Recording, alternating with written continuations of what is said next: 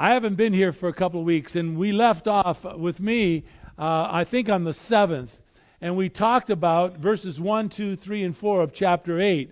But what brought us to that place was the exclamation by Paul in chapter 7 in verse 24.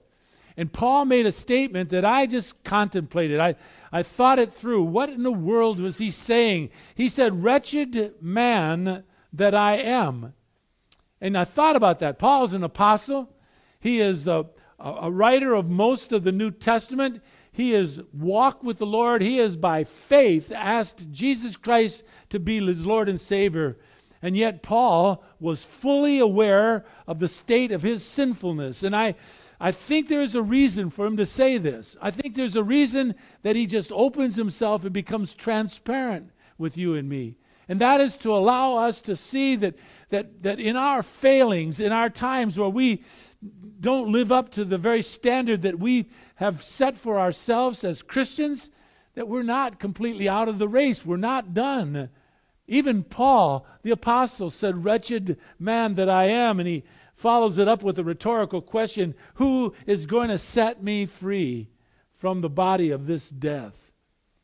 The answer, of course, came in verse 25 he had it ready. He already had it thought out. Thanks be to God, he says. It is done through Jesus Christ our Lord. And then Paul makes a statement that sets free every single person who decides to follow Jesus Christ as their Lord and Savior. In chapter 8 and verse 1, he says that there is therefore now, now, no condemnation for those who are in Christ Jesus. Meaning, there is now no legal blame from God against those of us who are in Christ Jesus. And why no legal blame? Well, let's read verses 1 through 11. We're going to brush lightly over verses 1, 2, 3, and 4 because we've already studied them. But also, I want you to kind of refresh your memory of what Paul has promised to those of us who are in Christ Jesus. Verse 1 of chapter 8. I want to read to verse 11. Paul says, There is therefore now no condemnation for those who are in Christ Jesus. For the law of the Spirit of life in Christ Jesus has set you free from the law of sin and of death. For what the law could not do, weak as it was through the flesh, God did by sending his own Son in the likeness of sinful flesh, and as an offering for sin, he condemned sin in the flesh, in order that the requirement of the law might be fulfilled in us, who do not walk according to the flesh, but according to the Spirit. Verse 5 For those who are according to the flesh set their minds on the things of the flesh, but those who are according to the Spirit, the things of the Spirit. For the mind set on the flesh is death, but the mind set on the Spirit is life and peace. Because the mind set on the flesh is hostile towards God, for it does not subject itself to the law of God, for it is not even able to do so. And those who are in the flesh cannot please God. However, you are not in the flesh, but in the Spirit if indeed the Spirit of God dwells in you. But if anyone does not have the Spirit of Christ, he does not belong to him. And if Christ is in you, though the body is dead because of sin, yet the Spirit is alive because of righteousness. But if the Spirit of Him who raised Jesus from the dead dwells in you, he who raised Christ Jesus from the dead will also give life to your mortal bodies through, through his Spirit who indwells you. Folks, that, if there ever is an hallelujah time in a church, it is there to contemplate all that God wants to give you and me as believers in Jesus Christ is it an amazing statement. It is an amazing place in Scripture to see all of the promises fulfilled for those of us who have chosen to be in Christ Jesus. Now, what does that mean? Well, to you and to me, It means myriads. For those of us who know the Lord, it means everything. For those of you who are here and investigating about Christianity, you've, you've not yet given your heart to Christ, and you're still thinking about it. We want to plead with you. Listen. Listen to what the Lord God has to say. Don't listen so much to me. Listen to what these words in this, the Word of God, says. Let it speak to your heart. And let the Lord convict you where you need to be convicted. Let Him comfort you where you need to be comforted. And let Him take a hold of, of your very being and, and move you into that place that is, as Paul writes here, where the Spirit is life and peace. Not peace on earth, not this, this, this bogus peace on earth that, that, that so many people speak of, but this peace that you will have between you and God in the midst of turmoil, in the midst of difficulties, in the midst of whatever it is you're going through, when you lay your head on the pillow at night, you have that inner peace between yourself and God that He loves you. I want to show you that today. I want to, I want to make it as clear to you today as I possibly can. So let's pray and let's ask the Lord to, to teach us. Father, please do that. I beg of you, Father, that you might open up our eyes so that we would behold wonderful things from your law, the Bible, the, the words that we have just read here in the eighth chapter of Romans. And that, Father, for this to take place, we want you to minister to us, not me. And so I beg of you, Father, that you would move me aside, that, that what we hear is your still, silent, quiet voice that speaks into our heart of hearts, that we might hear from you. And in so doing, we might respond to what we hear. So, Lord, bless us, please. Move us, please, dear Father. Allow us to understand what you want from us. And may we walk in obedience to that, I pray, Father, in the most precious name that we know of. That is the name of Jesus Christ, our Lord and our Savior. Amen. Well, Paul says there is absolutely no legal blame against those of us who are in Christ Jesus. There is now no condemnation upon your heart. You have access to God Himself anytime you want. Now we have it by prayer and listening to Him and reading His words. One day, and one day I'm sure soon, we will stand before Him. Soon meaning sooner than you think. Sometimes it's, you know, you'll be standing before Him. And you'll be able to feel the very essence of what it is you've trusted and believed in in full force as you stand there before God. Can't even imagine. So he says there's no, la- no condemnation now. Why? Well, verses 2 and 3 are the word for. It is mentioned in verse 2 and 3 twice. It also is mentioned in verses 5 and 6, for, F O R. That word is really better translated because. There is now no condemnation for those of us who are in Christ Jesus, verse 2, because the law of the Spirit of life in Christ Jesus has set you free from the law of sin and of death. Not physical death. Paul is speaking about spiritual death, that separation from God. He has set you free from that. Why? Verse 3 Because what the law could not do, weak as it was, Paul is not saying that this is weak. What was weak was us. What the law could not do, weak as it was through the flesh, our flesh, God did. In other words, God took over for the law and he sent, as it says in verse 3, his own son, Jesus Christ, in the likeness of sinful flesh, as an offering for sin, your sin, my sin, the sin of this world. And through Jesus Christ, it says in verse 3, he condemned sin in the flesh. So that, verse 4, really important, so that the requirement of the law might be fulfilled in those of us who do not walk according to the flesh, but rather walk according to the Spirit the requirement of the law was God's own law. God said that there had to be a payment for our sin. Your sin, my sin. The payment was blood. In the Old Testament, it was the blood of an animal. In the New Testament, Jesus Christ willfully went to the cross and shed his blood for the forgiveness of your and my sin. That was required of by God. So God required it, he also supplied the answer. And he did it by sending his own son to die for us. Now, throughout the book of Romans, Paul has made it very clear that there is still sin in your life. In your life and my life, even as believers.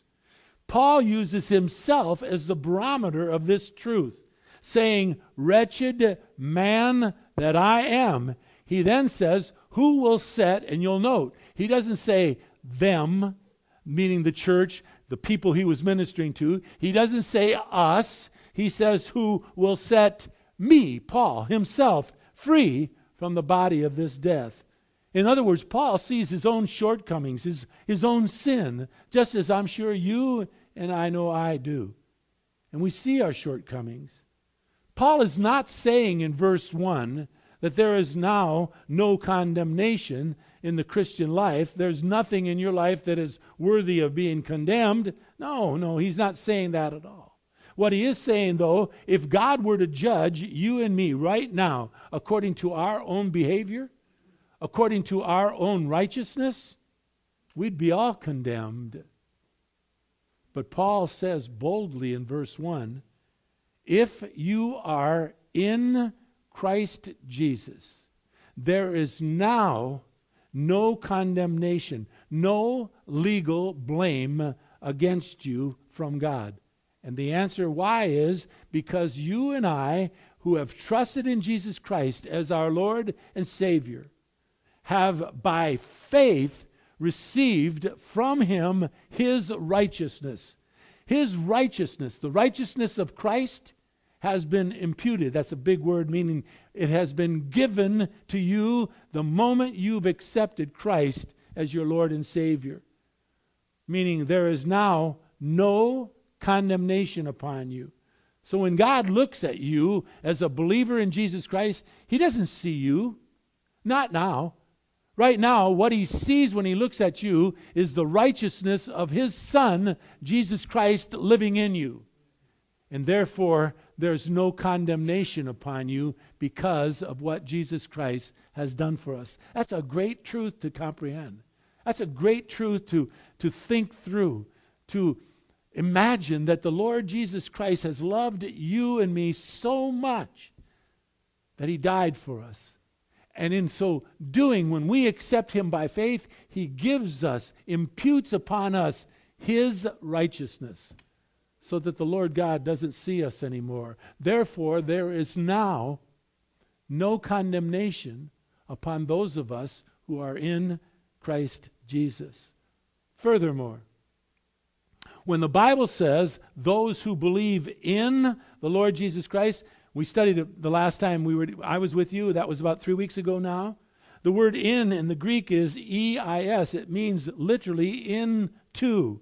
And no, in other words, once a person has by faith moved into Christ Jesus, they are then securely and forevermore moved into his forever eternal care. He will care for you the rest of eternity.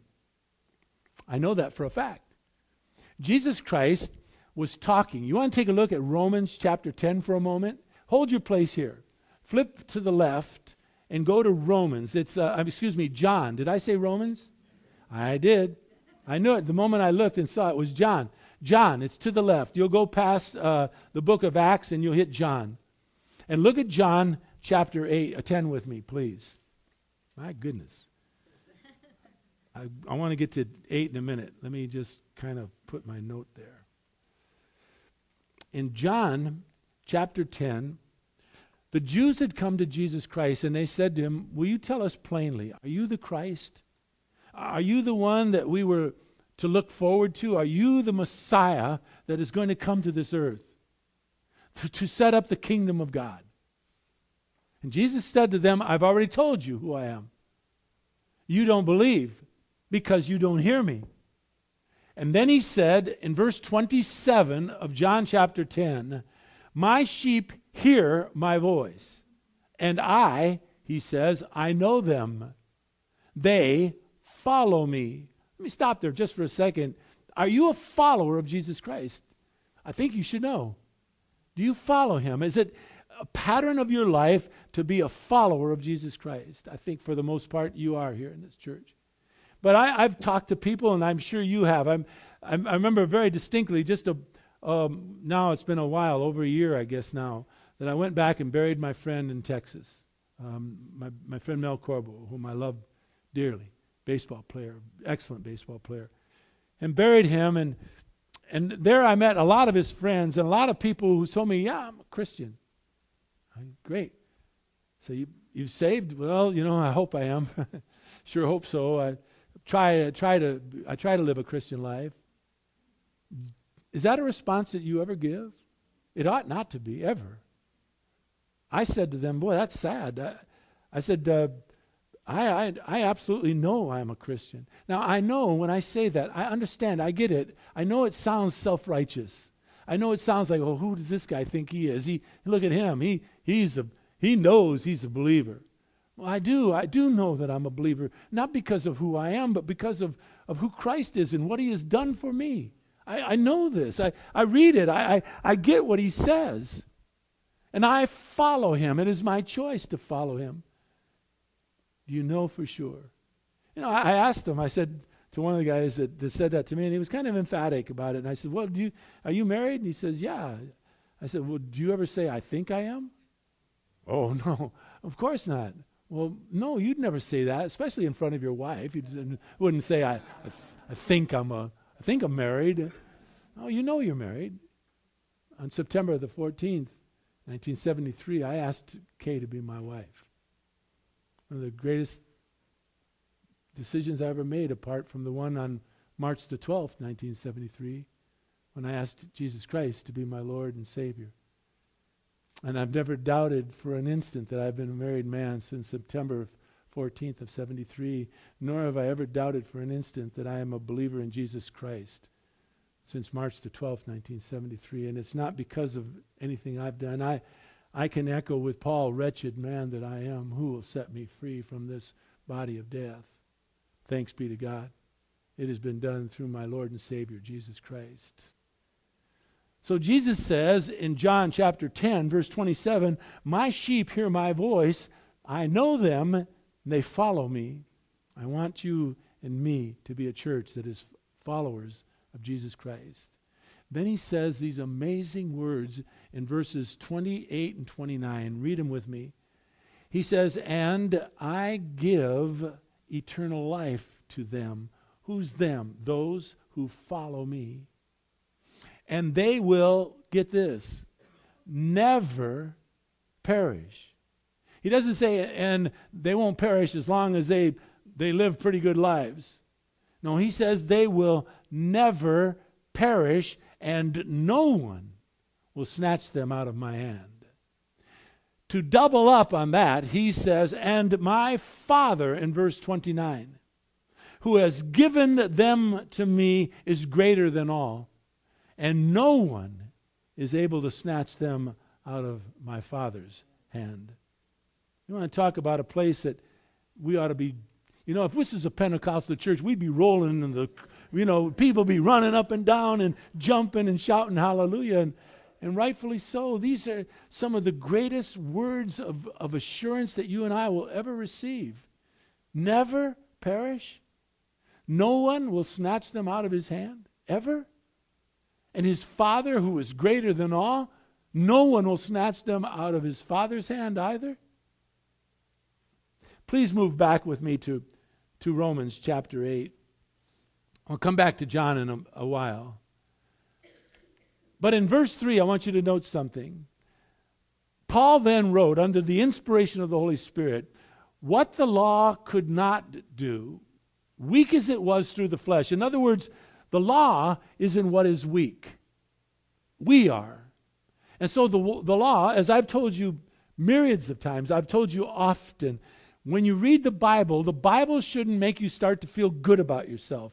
What the Bible should do is to convict you that you need a Savior.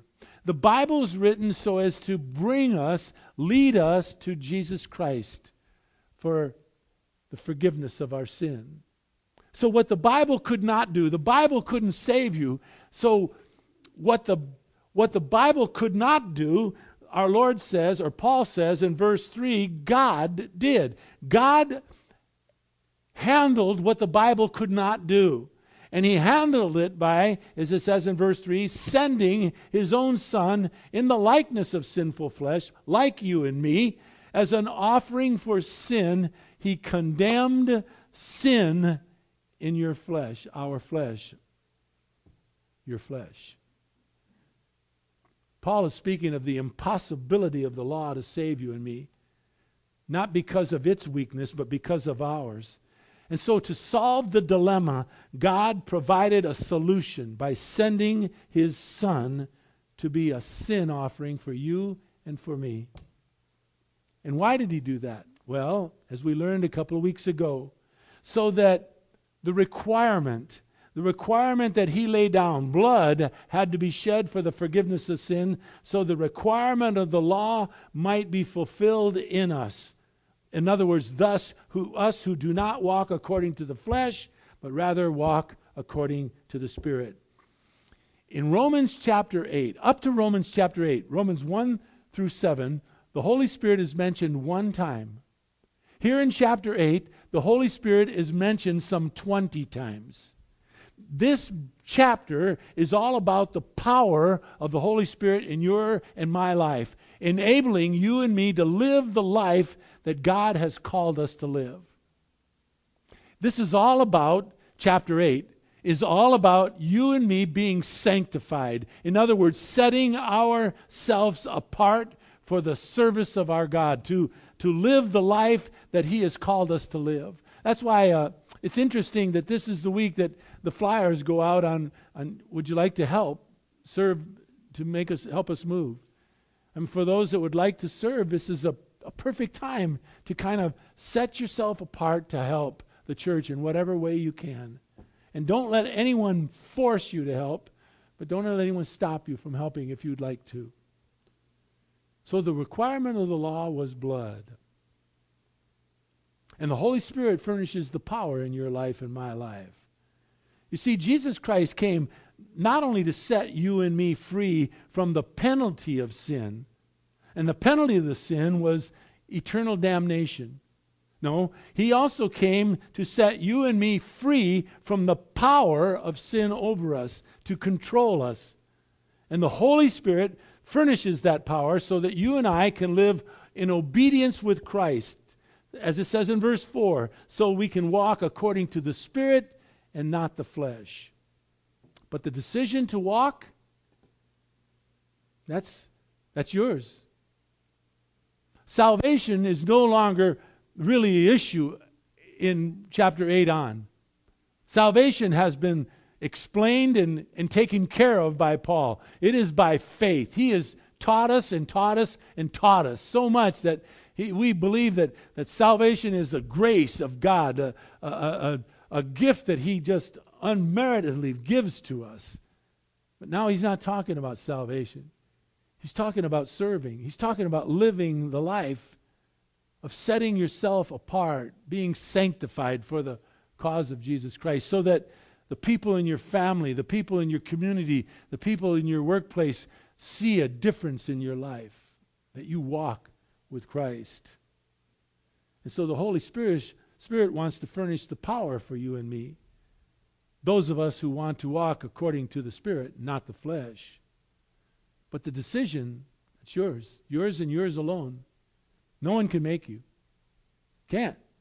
You can fill this thing out, you know, and and and and and say you want to serve, but you don't have to. No one can make you.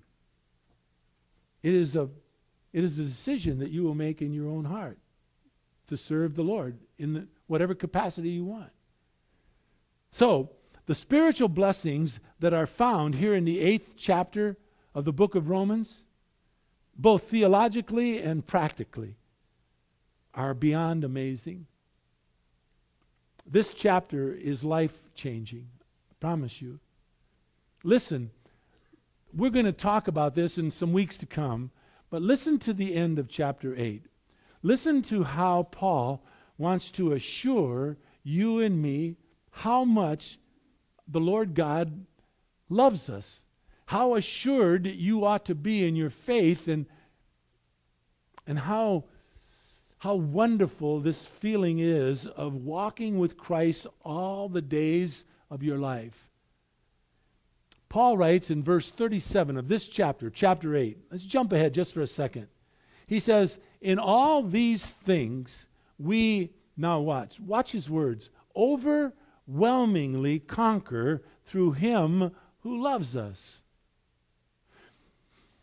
Paul says in verse 38, I am convinced. There's no doubt in my mind. I am convinced, he says, that neither death nor life, angels nor principalities, things present nor things to come, powers, heights, depths, nor any other created thing, I guess he covered it all, shall be able to separate you from the love of God which is in Christ Jesus your Lord. What great words. The Holy Spirit is to you and me what God the Father is to this physical world in which we live. In other words, without God, the physical world could not exist. I mean, you know, you want to hear people that think they're smart, don't believe there's a God, believe that everything began with a, a big bang or something, and then all of a sudden uh, things oozed out of the whatever, and then they started to stay. I'm going to stand up. Oh, I can stand up, you know. And then all of a sudden they walk, and oh, I can talk, you know, and all of that. You know, I don't know what they think, but all of a sudden they they bring about this whole creation, and what they don't realize is that God the Father holds the physical world together with just His hand. It has all been created and continually sustained by the omnipotent power of a God that you and I know and love. I know that people think that we're crazy for being in church. I, I get that. I, I, I thought that really seriously in the first service. We had a great first service, I want to tell you, just like now, I feel. And we just had a, a wonderful time of worship, and I was thinking as, as I was singing and praying before I come up here, I was thinking how about so many people think we're just crazy. We're just crazy don't you have anything better to do? Have you ever seen God? Have you ever touched Him physically? You ever, ever? And they think, how insane of us to try to build our lives upon this one that we've never seen. And yet, they've never really felt Him like you and I have felt Him. Not felt Him physically, but felt Him in our spirit. Felt the very peace of God that overwhelms us sometimes when we are at that time of need. We know and love this Lord, our God. He creates and sustains this universe in which we live, and just the wiggle of his finger, it would all go amok. Well, the Holy Spirit, who participated in the creation of this world, is the same thing to us as believers. The Holy Spirit is the divine agent in your life that creates and sustains and preserves your spiritual life. It is He who will ultimately bring you into the very presence of God before the throne of God. Scripture teaches us that the Holy Spirit has always been convicting mankind of sin, giving salvation, teaching believers to worship, obey, serve, honor, and praise our God.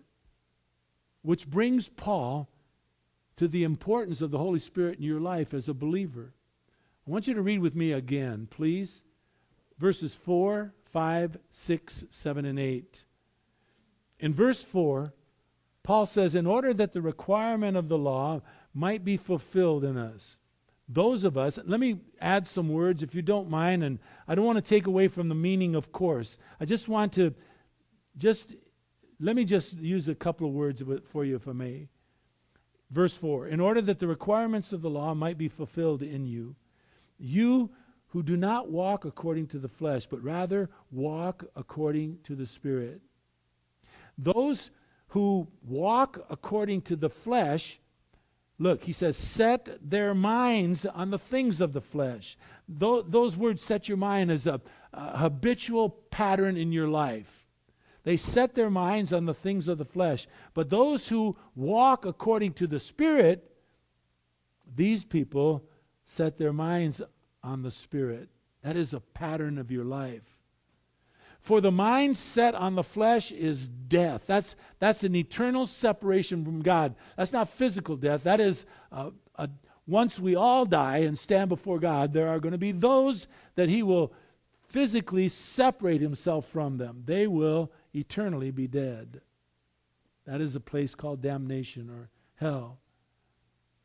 And so in verse 6, the mind that is set on the flesh is death. But, but, but the mind set on the spirit is life and peace. Not peace on earth, as so many would like to say on Christmas time. You know, may there be peace on earth. There will never be peace on earth. The Bible's clear about that. There will be wars and rumors of wars forever.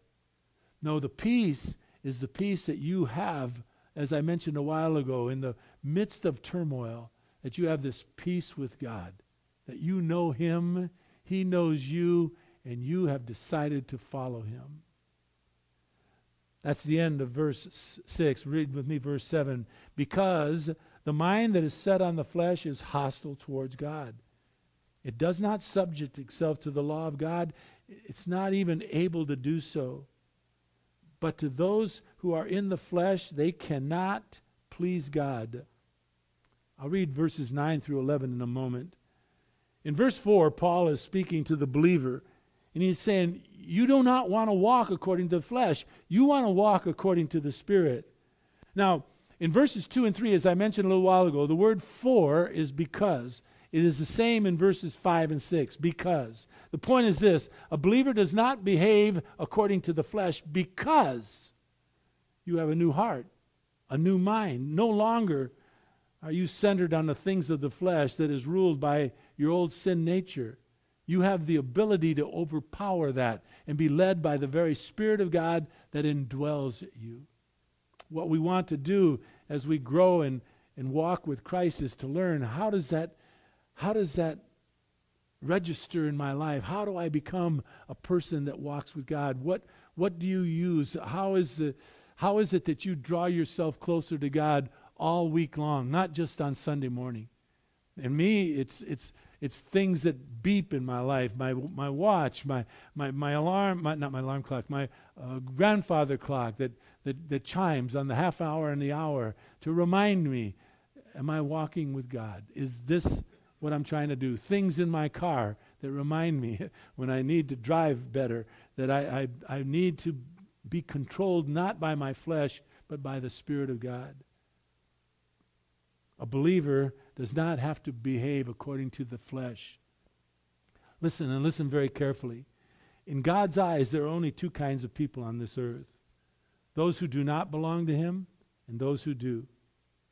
As it says in verses 4, 5, and 6, Paul writes, Those who walk not according to the flesh, but rather walk according to the Spirit. That's a choice in your life and my life. As far as your spiritual life is, is concerned, your coming to Christ does not matter about your gender, your age, your, your abilities or non abilities. Paul says in Galatians chapter 3, verse 28, he says, There is neither Jew nor Greek, there is neither slave nor free, there is neither male nor female. You are all one in Christ Jesus. Every human being is completely in one spiritual state or the other. You either belong to God or you do not. I want you now look with me as I kind of messed up a little earlier saying John, uh, uh, John chapter, would you look please at John chapter 8 now? It's an interesting place in Scripture. In verses 21 through 24, read with me. Jesus said to them, I'm going to go away. This is in John chapter 8, verse 21.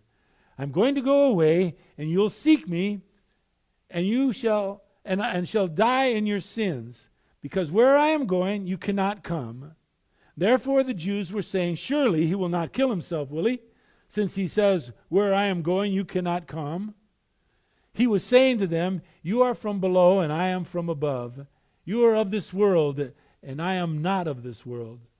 I said therefore to you that you shall die in your sins, for unless you believe that I am He, you shall die in your sins. Every human being is either a believer or a non believer, a follower or not a follower. Jesus went on to say in John chapter 8, verse 44, one of the most penetrating verses in Scripture. He was talking to the Jewish leadership, the religious leaders of the day. And he started off verse 44 by saying, You are of your father, what? The devil. You talk about a, a, a, a very, some would say, hate filled statement. Here are these men trying to live a godly life. They're trying to be religious. And Jesus looks at them and said to them, Look, unless you come to believe in me, you're going to die in your sins.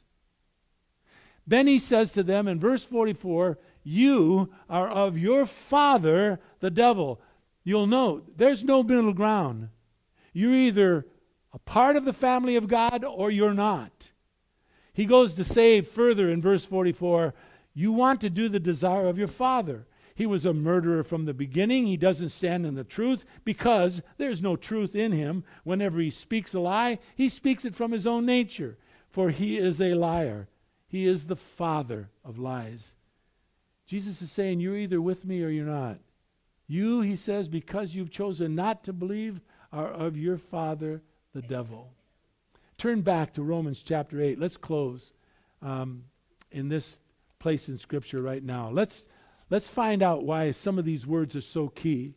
In verse 5, it says in verse 5, for those who are according to, according to indicates a person's fundamental bent, their disposition, their character. You live according to this lifestyle, is what Paul is saying. In other words, as Paul states, those who walk according to the flesh, look at verse 9. He says in verse 9, However, you are not of the flesh, you are of the Spirit, if indeed the Spirit of God dwells in you. But if anyone does not have the Spirit of Christ, he does not belong to God. Why? Verses 5, 6, and 7. Because they have set their minds. That word in the Greek is P H R O N E O. It refers to their basic bent, it re- refers to their pattern of life. I want you to, again, please forgive me turning back and forth, but look at Romans chapter 1 just for an instant, please. We studied this quite some time ago, I know. But in Romans chapter 1, starting with verse 18, Paul starts to write about those who have just rejected God. They saw no need in their lives to know Him and to live for Him. And so, in verses 24, 26, and 28, it says, Because they have chosen not to follow me, not to live for God, verse 24, 6, and 8, Paul writes, God gave them over to whatever it is that they were doing. Whatever it is, the lifestyle that they were practicing, he gave them over to it. And ultimately, in verse 32, the last verse of Romans chapter 1, although they know the ordinances of God, that those who practice these things, in other words, set their minds on this type of lifestyle, it is their basic bent. Those who practice these things are worthy of death. They not only do them, but they give hearty approval to those who practice them. Paul states if you want to turn back, please, to Romans chapter 8. But Paul states in Philippians, the third chapter, the 19th verse, he says, There are those whose end is destruction. He says, There are those whose God is their appetite. He says, There are those whose glory is in their shame. You know, I understand that. I get it. I worked long enough in the clubhouse and, and did enough time in a, in a clubhouse to, to hear guys brag about things that are despicable. It is their shame, and they glory in their shame. They glory in the things that they've done against their family, their wife, and others that they say they quote unquote love. Whose end is destruction, whose God is their appetite, whose glory is in their shame, who, and here it is, Philippians 3:19, who set their minds, in other words, as a pattern of life, they set their minds on the things of this earth. Yet on the other hand, in Romans chapter 8 verse 5, Paul makes it clear there are also those who live according to the Spirit. In other words, set their minds, your mind, set as a pattern of your life on the things of the Spirit. When we walk out of here today, I want that to be a, a challenge for you and me. That we set our minds not on the flesh, not on those things that take us down, but rather on those things that lift us up, that become more and more like Christ in your life and in my life. In verse 6, Paul says, The mind that is set on the flesh, in other words, it's a pattern of life, will bring forth death. But the mind that is set as a pattern of life on the Spirit is life and peace. I want for you and for me life and peace. There is a life of sin which leads to death. In the Old Testament, Isaiah was wrestling with the people of Israel. As a pattern of their life, they were falling away from their God. And Isaiah said in Isaiah 59, verse 2, Your iniquities, in other words, your sin, your pattern of sin, have made a separation between you and your God. Your sin have hidden his face from you so that he does not hear. Folks, I want God to hear you and me. When we pray to him and ask him for blessings, I want him to hear us, and I want him to hide his face from us. I want us to walk in the Spirit, not in the flesh. That's what Paul is trying to say to us. So the bottom line is pure in this message. It's very understandable. As it says in verse 8, if you want to be in the flesh, if that is a, a pattern of your life, then you will not be able to please God. And Paul has made this clear, using himself as a barometer, that even a child of God sometimes will falter in our obedience to him. Wretched man that he is, Paul says. But he assuredly tells us this. Now let's read the last couple of verses. Read with me and rejoice in verses 9, 10, and 11. However, however, he says, you're not of the flesh, you are of the Spirit, if indeed the Spirit of God dwells in you. But if anyone does not have the Spirit of Christ, he does not belong to him. If Christ is in you, though the body is dead because of sin, yet the Spirit is alive because of righteousness. That's the righteousness of Christ that is living in you. Verse 11 But if the Spirit of Him who raised Jesus from the dead dwells in you, he who raised Christ Jesus from the dead will also give life to your mortal body through his Spirit who dwells in you. I want to have a call to Christ. I want to, right now, we've got two or three more minutes. I want to call upon those of you who do not know the Lord. You don't know for sure that you've ever asked Christ to be your Lord and Savior. I'm saying to you, don't put that off. Why? You know enough about Christ right at this moment to ask Him into your heart to forgive you of your sin, to make you into the type of person He's created you to be. Ask Him into your heart. If you hear that still, quiet voice of the Lord, respond to it.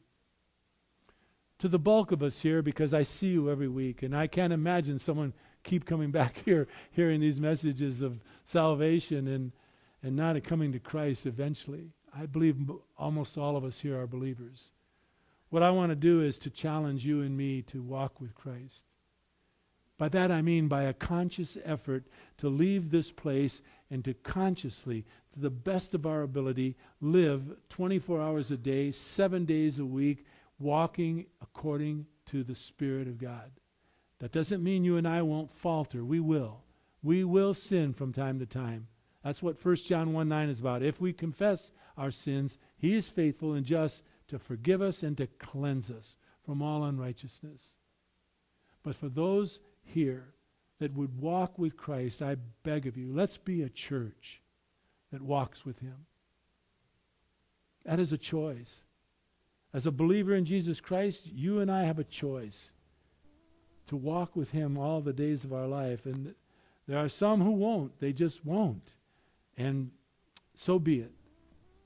But for the most part, I think we all will. Walk with him. Father in heaven above, I want to thank you from the bottom of my heart for the, the chance to be back here with these dear people whom I love so much. Would you please watch over each of us? Father, uh, your care upon us is, is critical. Please care for us and watch over us. And Father, would you please bless each person here and those who are not here for whatever reason. Bless them. Bless them. And Lord, thank you for this time that we had together. We want to thank you from the very bottom of our hearts for the wonders of your Son, Jesus Christ. For those who have accepted you at this moment in time, this day, the, the 28th of April, the year 2013, at 10, or no, I guess it's 12:15 in the afternoon now. Would you please watch over us? Care for those people who've come to you. And for those of us who decide, Father, to set ourselves apart, to, to sanctify our lives so that we might walk with you as, as purely as we know how, would you care for us and watch over us? I pray, Father, in Jesus' precious name. Amen. I love you all more than I can ever put into words. God bless you and have a great day. Thank you for being here.